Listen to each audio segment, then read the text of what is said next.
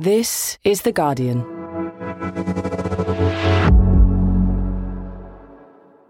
I'm Grace Dent, and this is Comfort Eating from The Guardian. A podcast where we pay homage to the lesser celebrated foods in life. Because even as a restaurant critic, I believe the food that matters most is often that snack you cobble together when you're curled up on the sofa. Each week, I ask my guest to lift the lid on what comfort foods have seen them through their lives. Because you can tell a lot about a person from what they eat behind closed doors.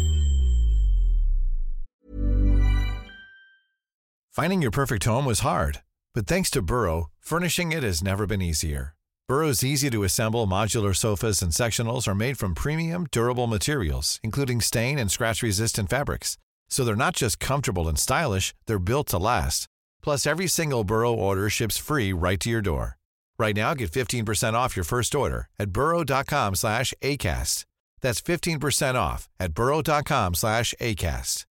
Hi, I'm Doree Shafrir. And I'm Kate Spencer. And we are the hosts of Forever 35. And today, we're talking about Club Med, the best all inclusive getaway for families. Today, Club Med has nearly 70 resorts worldwide, from beachside resorts in the Caribbean and Mexico to magical locations in the Maldives and Morocco to ski resorts in the mountains from Canada to the Alps. Between their all inclusive family programming, wellness offerings, land and water sports, and their French heritage inspired food and drink offerings, Club Med is the best way to elevate your family getaway, no matter which location you're at. To learn more, visit clubmed.us. Please be aware that today's episode contains some swearing. Hello, friends. Welcome to Comfort Eating. You find me yet again in my kitchen. I'm fighting off the feeling that these grey clouds hanging low in the sky are giving me via a little snack. Today, I'm having something very, very naughty. I'm having, well, I've got raw kimchi, which is actually quite sophisticated, but are you meant to eat it with Babybels? I think I've invented something there.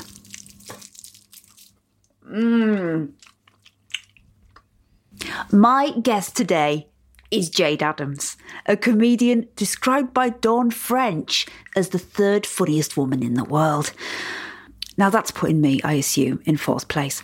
Her route to stardom began at Glastonbury, where she was a pretend priestess overseeing fake weddings in an inflatable church. From there, her singing talents propelled her into the cabaret circuit. For years, she was an Adele impersonator on the drag scene. These days, she's a stand up comedian, a TV presenter, and most recently of all, you'll have seen her strutting her stuff on Strictly Come Dancing. Jade's TV shows such as Crazy Delicious and Snack Masters focus on fabulous food, but I'm wondering what is she eating on her days off when she's kicking back in her gym jams? Let's just have a little last mouthful before she gets here. Nothing worse than a rumbling tummy on tape. I do this for you. I shouldn't really leave bits of cheese in the kimchi. My bloke Charlie will go mad. Got a kick.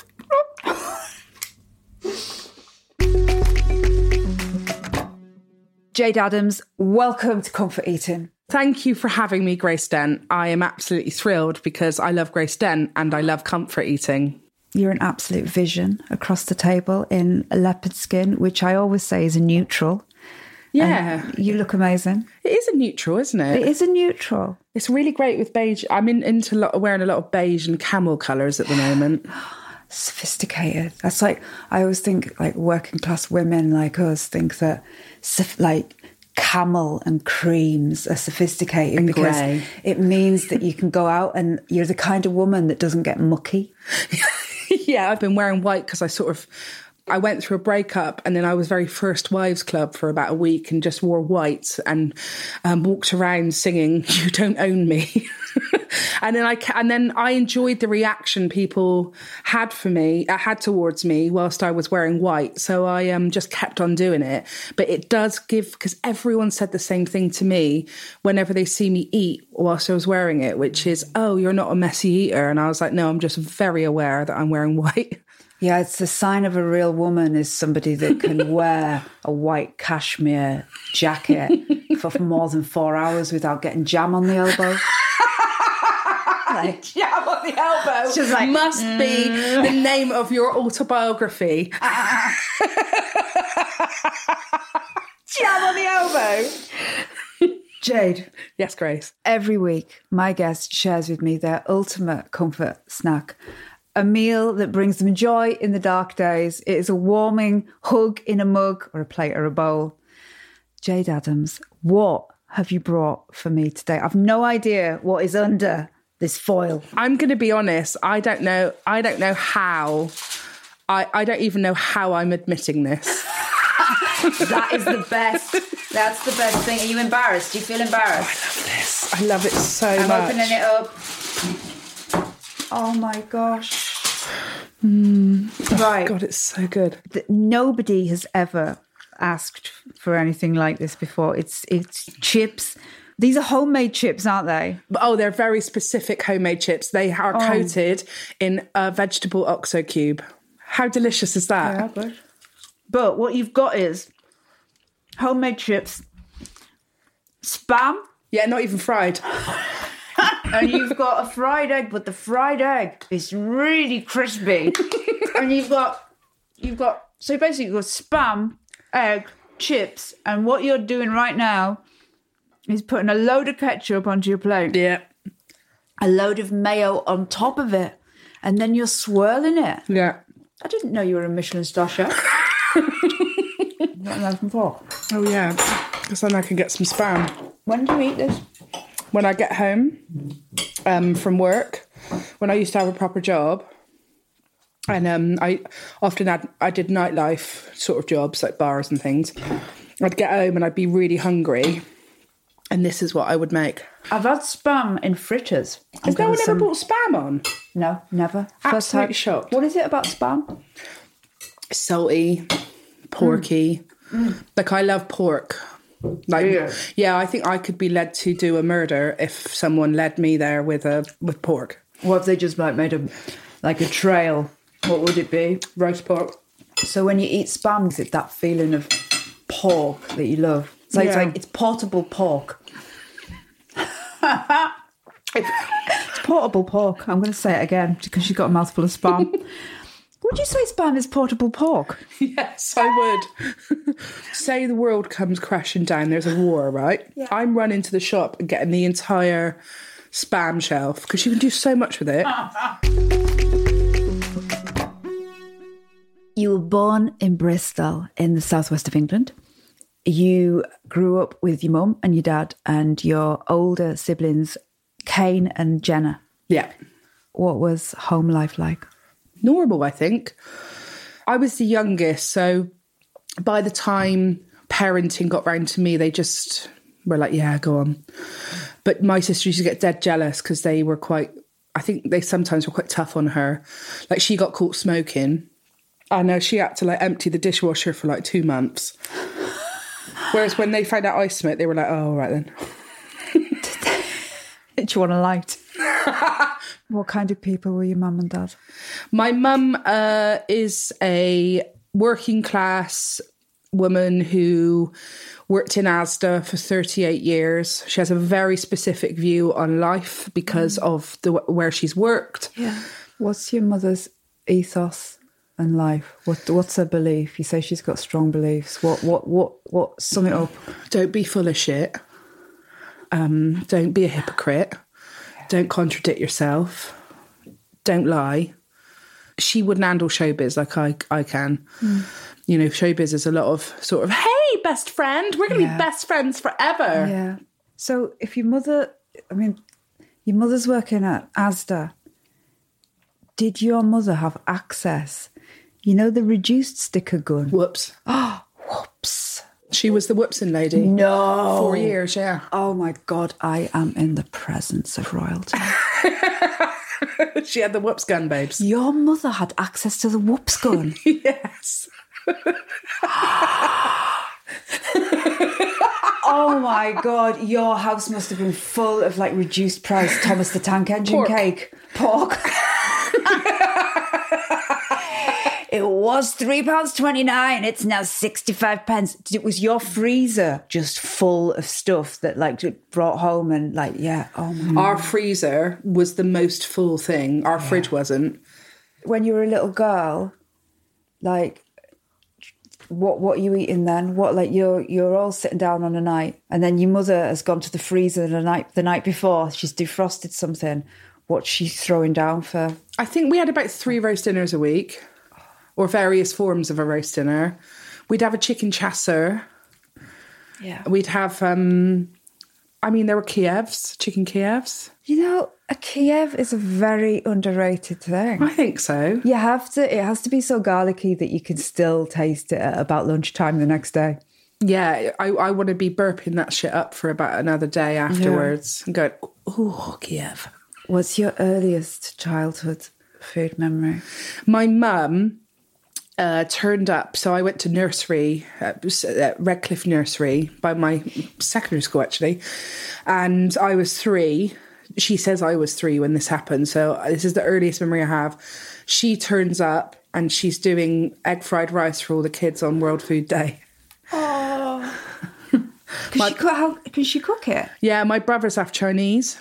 Right. So she um, worked in his dad's kitchen Yeah. for uh, whilst they were together. Yeah. And she learned all about cooking Chinese food. So we grew up eating Chinese food every now and again, maybe once a week. So your mum can not only make fried rice, she can cook proper Chinese food. Yeah. I love you. I love the thought of your mother turning up at play school with fried rice. Do you know what I loved that I heard about you? Go on. Your auntie Julie ran a freestyle disco dancing club on the outskirts of Bristol, and you and your sister would compete. Of course, this is something that set you up for later in your career, which we'll come to. But first, I need you to paint me a picture of those dancing days and the competitions that you were in. What did it involve? And are we talking overbearing dance mums and bejeweled leotards? We used to rehearse in Henbury Methodist Church. Yeah. Had parquet flooring that was really old, so we used to get splinters and we weren't allowed to wear shoes.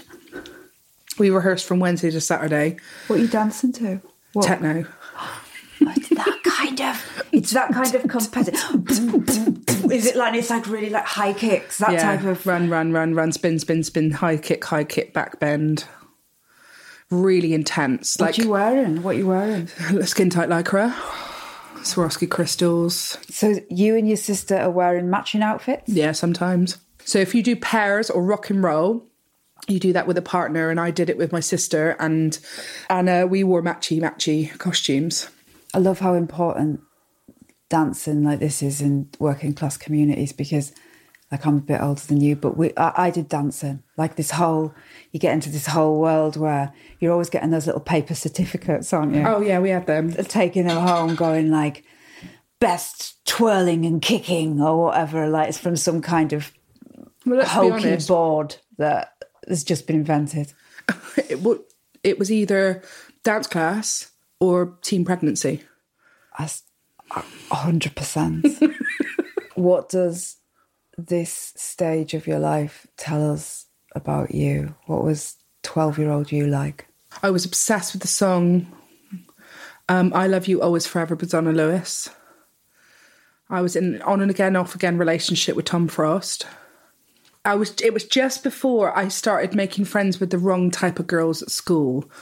I ended up getting stabbed on the bus stop by a compass by one of the girls in my year because they um had lit the school toilets on fire and they blamed me and my parents came in, and my mum grabbed me by the shoulders and she said, Now swear to me, look at me in the eye, and swear to me that you didn't start that fire. I was like, I promise you, it wasn't me. It wasn't me, mummy. And so she had to go in and fight my corner, even though all of them had turned against. There was other, th- four other girls there, and they'd all decided to say it was me. So mum had to go in, and she was like, "Now our daughter is many things, but an arsonist she is not." And they all got into mad trouble, even though because they were clearly all lying. And then I had no mates, and um, yeah, they stab. One of them stabbed me in the leg with a compass on the bus stop. Stabbing each other with compasses, very big in working class schools. I know it was, that was our weapon of choice. You're not going to go at someone with like a protractor, are you? No, no, you get, it's like one of those shatterproof rulers. You can't do anything, can you? Got to thwack. Thwack.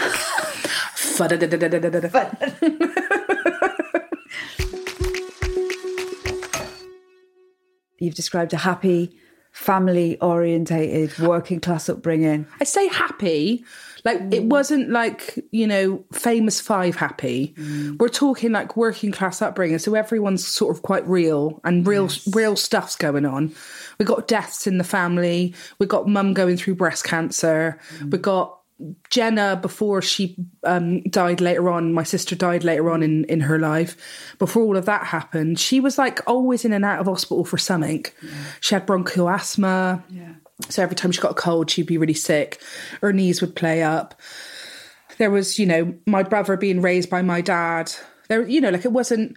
There was difficult stuff going on, but I never know how to answer when people say, Did you have a happy childhood? Because some days I say yes, and other days I think, No, no, I didn't. and it's because because of that, the working class way that kids get brought up, like all the stuff that's unsaid and the and the undercurrents and the arguing and the fights. But yeah, at Christmas we all loved each other.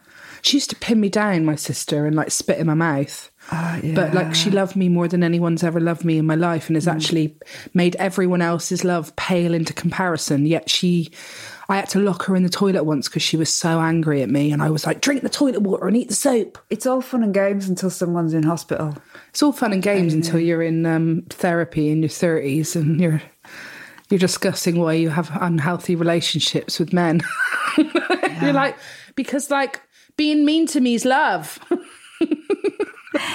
Well, you say that you had no mates when you were younger, but I have heard that you actually used to put on uh, dinner parties. I did, yeah, when I was older. Oh, so after the compass incident, I was sat on my own in the playground, and these two posh girls came over and they said, "What- Are you okay? I can't remember exactly what it was. Oh, well, gee whiz, golly gosh, why don't you come join us in the music room? And so for five years at the end of school, I was in the music room and just had the best time of my life. Actually, found my sort of crew. It was just easier to dominate them, I'll be honest with you, because they were all nerds. It's not true. It is. Um, but we ended up having dinner parties because you know that's what middle class people do. They have dinner parties. We didn't really have them growing up. We had buffets with like roast potatoes and chicken wings and vol-au-vents, which are amazing and have Yeah. their place. But i i want i've always wanted to have dinner parties you know. I and so from the age of um 15 me and my friends were putting on three course meal dinner parties that i would chef. So, so you you chef you chef a dinner party. What what the hell? What's what's right? I need to know the menu. Yeah. Right. I'm arriving. Yeah. I've been invited to this.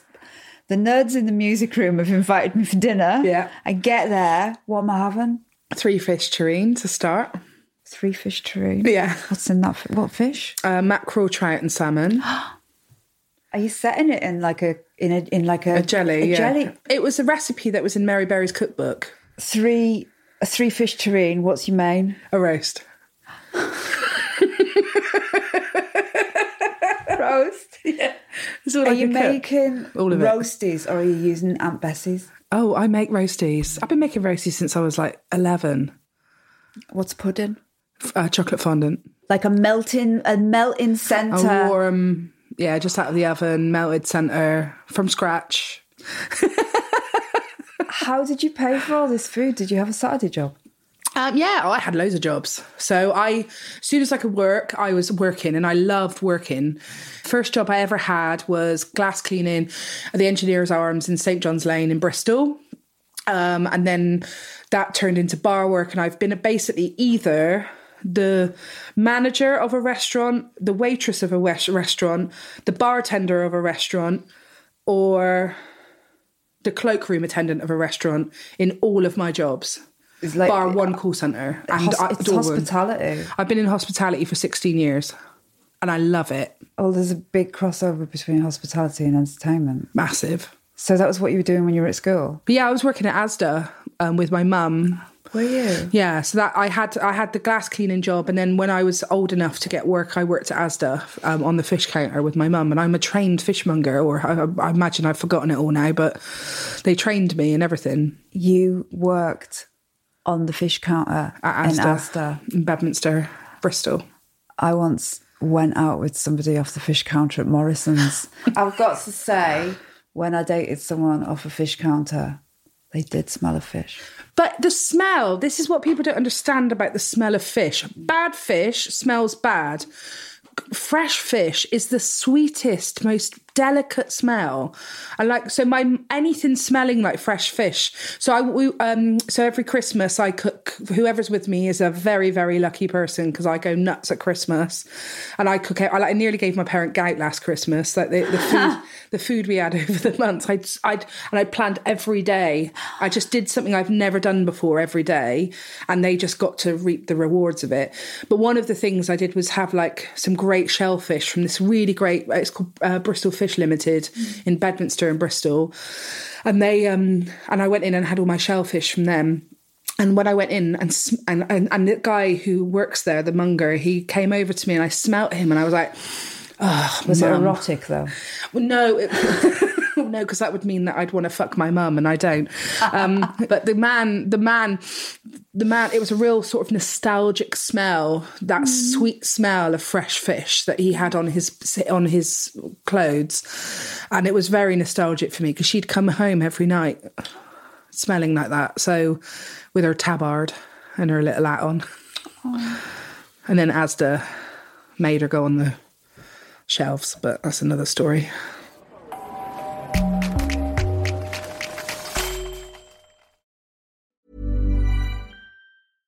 Finding your perfect home was hard, but thanks to Burrow, furnishing it has never been easier.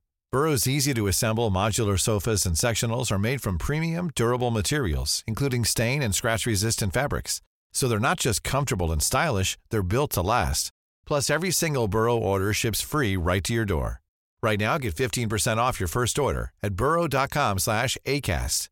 That's 15% off at burrow.com slash ACAST.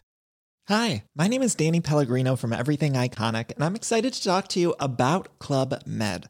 Club Med operates beach and mountain resorts and is the best all inclusive getaway for families. They have Club Med Punta Cana, their flagship family resort, and many other options in Mexico, the Caribbean, and around the world. Club Med are the pioneers of the all inclusive concept, which is the best way to vacation. Great for families, groups, or even solo travelers looking for land and water sports, delicious food, and a place to make unforgettable memories. Visit clubmed.us, call 1 800 Club Med, or your travel advisor.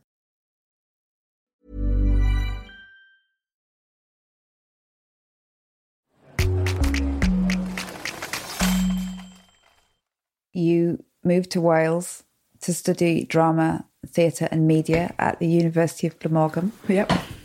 It's while you're at uni, 2005, you find out that your sister Jenna is ill. Yes. She's having seizures. Well, she'd had one seizure by this point, just one, in 2005, which is, in the, I was in the middle, I was literally in the middle of a game of zip zap boing. A phone call from my brother, or 17 missed phone calls actually, which was a lot from him, and um, said, Jenna's in the hospital. We don't know why. Something's wrong with her head. You need to come home. And then my friend Paula came and picked me up from Wales and took me home, and she was in the hospital and find out it's a brain tumor. They do a CAT scan to begin with, and that's where they see that it's a brain tumor. She had this like grand mal seizure on my dad for the first time randomly. We don't know what a brain tumor is. I'm like, a what? And that was where she asked me to start making everyone laugh because they're all looking at me like I'm about to die and it's doing my nut in, is exactly what she said. That's what she said to you. Yeah, and that is the reason I'm a comedian. I understand why she said that, And I understand that you would be very, very good at it. But that's knackering. Having to make everybody laugh during that time. I couldn't deal with tears. I had to do something. I couldn't.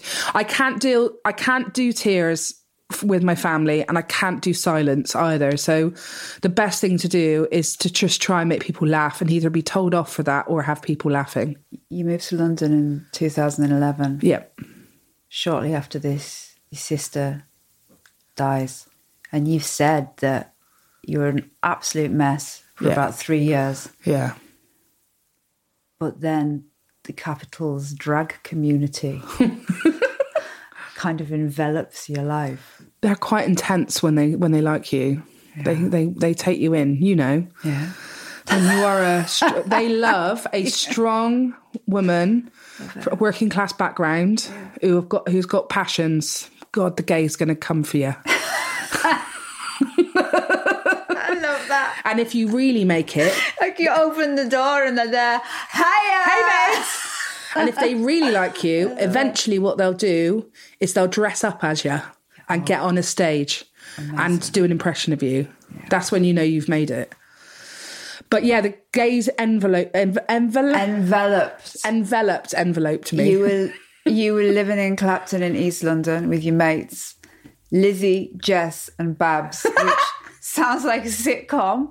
What was life like for the four of you? It was gorgeous. We had this great two years together. It was gorgeous. Best time I've ever lived with birds. Yeah. There was no there was no toxicity in our house. It was really kind. We had things happen to us and we got upset, but we were there for each other. You say there was f- there was four of you, but was there other things living in the Rats. we had rats. Really bad rats. There was one I came home one night. It was two in the morning. I'd been gigging and I came in and there was one just walking across the kitchen. And I looked at him and he and he looked at me and then he just stared at me for a moment and then he just walked backwards like he was moonwalking.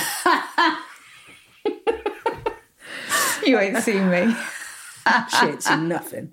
Comedy is not the easiest profession to get into. No. And for about a decade, you did paid work alongside comedy. But tell us about the moment that you realised that you've made it as a comic. my Amazon Prime special was pretty mega. There was a lorry outside of the Bloomsbury Theatre where I'd watch Ricky Gervais do animals. There's a lorry, there's a broadcast lorry outside, there's two of them for my show, for me, for something I came up with in my head. And it was amazing. And it was everything That's that moment. everything I wanted in all in one place at the same time. All decisions I'd made came together in into this thing that has been the most successful thing I've ever done. I've had 200 million views on the internet. The number, it means a lot to you, doesn't it? That Yeah. number. Yeah, 200 million. I was I had no friends. I was going to say, it's not bad for one of the music room nerds. I had no mates. And that, and the other thing that happened recently was I went from feeling very much like I was the uncoolest person in Bristol, and then this year I was voted as Bristol's most coolest person. Holy shit. Mad. I love your face when you say that. Bristol's coolest person. I beat Banksy. he must be. Banksy. He must be fucking livid.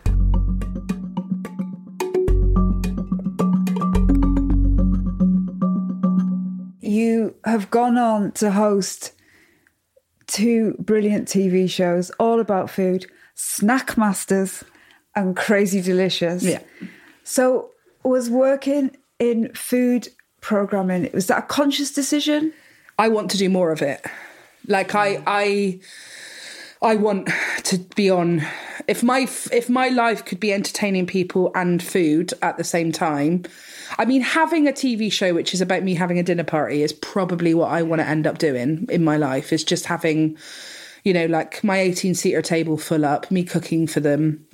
Uh, interesting conversations happening. I love this dinner party theme that keeps going through your life. That's your happiness, isn't it? Yeah, I love it. Let's talk about Crazy Delicious. you got to work with Heston Blumenthal. He's often regarded as one of the best chefs of all time.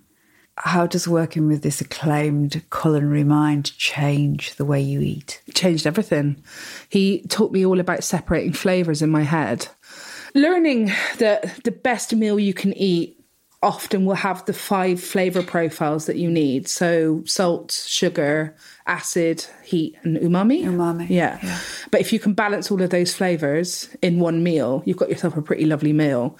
And I think as someone who grew up eating spam and chips and egg, I um once I, I learned that it really helped my cooking because I just make sure all of those things are available in my savory dishes especially but even even puddings and stuff like learning how to learning that if you want to make a pudding lighter stick some zest like you know have some citrus in it Yes. I said, I'll help it help being able to eat it. But he did that. He also, oh, he did this other thing, which is uh, really perfect for this podcast. He taught me about why, and he showed me scientifically why my mum's cooking is better than anyone else's cooking. He said, the reason your mum's cooking is so much better than my cooking is he says, I'm never going to make you feel mm-hmm. or change your brain in the way you feel when you are around your parents. Yeah. I think women can feel under pressure to look a certain way in order to eat certain things. Working in food telly, do you see yourself as changing the dial on women and food and an image, body image? Well, I think I'll be honest with you, Grace. I am sat in. I'm sat in front of the woman who has changed what it's like. You were one of the first people to ever tell women it was okay to eat and it was okay to enjoy your food. So I just feel like I'm taking. I'm. I'm oh, darling. I feel like I'm just carrying on. That's all I feel like I'm doing, which is encouraging people to have a healthy relationship with their food and not feel like, you know, f- not feel bad for wanting to eat something or not feeling bad for comfort eating. I know, I know, I know. Just what, so what that I eat to, to make myself feel better about the terrible things that have happened in my life. So what? At least I'm not hurting people. At least I'm not taking it out on people. So what? I want to eat spam and chips and egg. Comfort eating is so important and it's and we're told by society especially as women that we need to focus on the way that we look because if we change the way we look we're not worth being cared about and we're and that's drummed into us our whole lives and i feel like i've been put on this planet to make women feel better about their eating and their bodies because if i can be successful and i get fatter then everything anyone's ever learned about the way that they look is bollocks. The bad thoughts thing doesn't take over my life. I don't allow it to. aff- I'm not a saint, but I don't allow the bad thoughts to affect me. So if I get upset about being single, I know I go and look at my diary. I see one of my periods coming. I don't trust it. I'd I'd had this realization over lockdown. Shall I tell you what happened? Go on. It was really romantic, but my whole life is. I love romance. I was at my desk. I was writing. I'm writing a series about my my childhood and my sister. And I was like, oh, wouldn't it be great? I was listening. Basically, I got the internet once to put together their favorite classical music. So it's called the internet's favorite classical music. It's a playlist on Spotify, and people can add their own favorite pieces of classical music. And so I had that on play. I had it on repeat, and it was just shuffling around. And this piece of music comes on by Wagner, which is the th- um, uh, Act Three, Tristan and Isolde. It's it's part three at the very end, and it's the same music that's at the end of Baz Luhrmann's Romeo and Juliet when they go back into the water at the very end, and it's this gorgeous swelling piece of music from Tristan and Isolde. It's a version of Romeo and Juliet that isn't Romeo and Juliet. I'm listening to that piece of music and I'm writing, and I just look out the window and I was like, oh, wouldn't it be just epic? To have like a working class person just die in the arms of someone she loves. And I was like, yeah, I'm going to do it. I'm going to do it. I'm going to write the epic love story of like, but a working class, like, and have it set to classical music. And I just had this flurry of inspiration. So I called up my script editor at probably quite an, uh, uh, an inappropriate time of the day. And I um, phoned her up and I was like, babes, I've worked it out. I'm going to have the older sister die in the arms of someone she loves. And she said to me, "Oh, you mean her sister?" Yeah. And I was like, "What?" And she and um and she'd spotted in the time that we'd spent together with me talking about my childhood that actually Jenna loved me very much, and she was the only person that I never sort of slagged off for doing stuff wrong, and she sort of spotted it, and it was the first time anyone has ever called something out to me that I had just because I've spent like 10 years slagging her off on stage and like doing jokes about her and stuff about how rough she was and how many fags she smoked. But that's because she's your sister, and you can. It's it's great taking the piss out of your siblings. It's the best.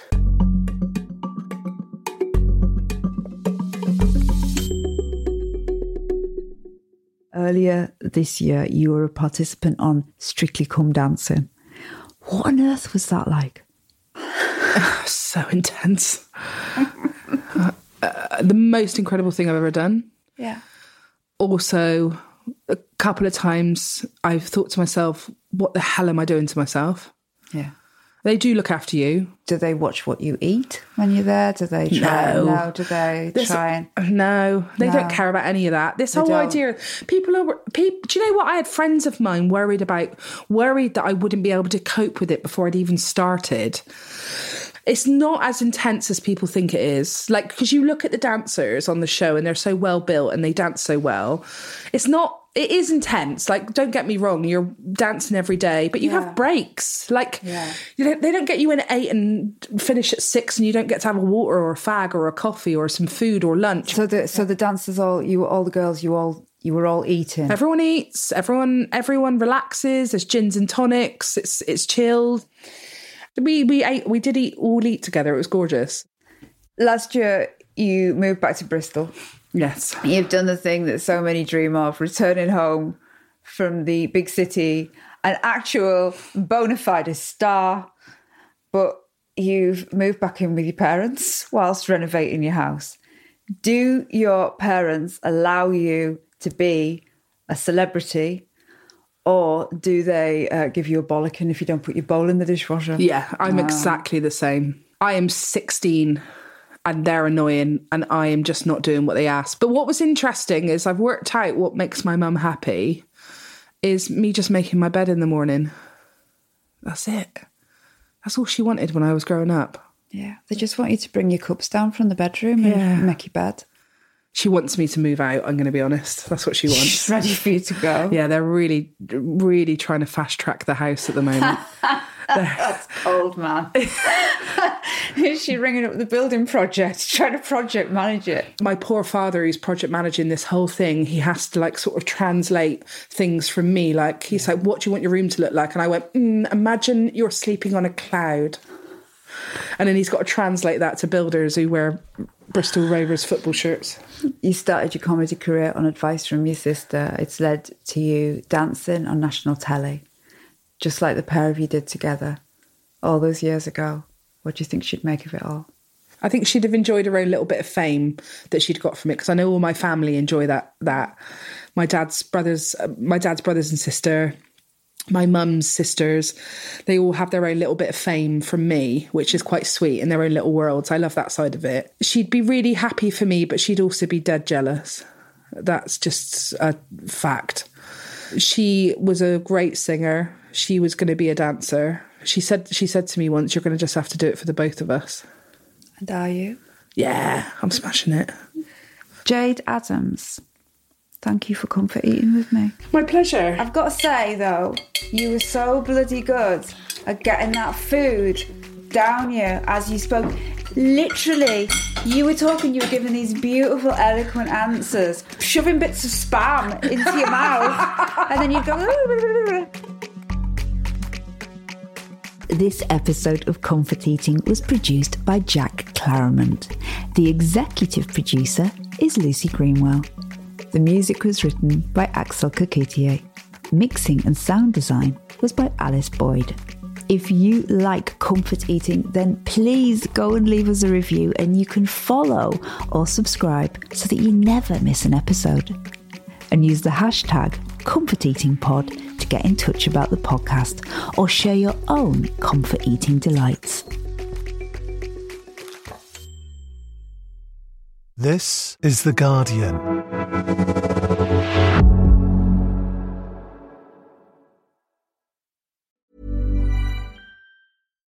Hi, this is Bachelor Clues from Game of Roses, of course, and I want to talk about Club Med.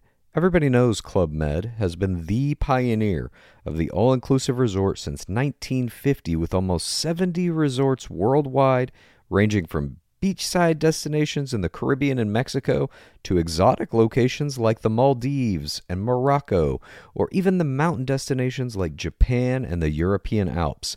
Dine on delicious gourmet cuisine, enjoy more than 20 activities, and make memories with your family. For more information, visit clubmed.us or call 1 800 Club Med or your travel advisor.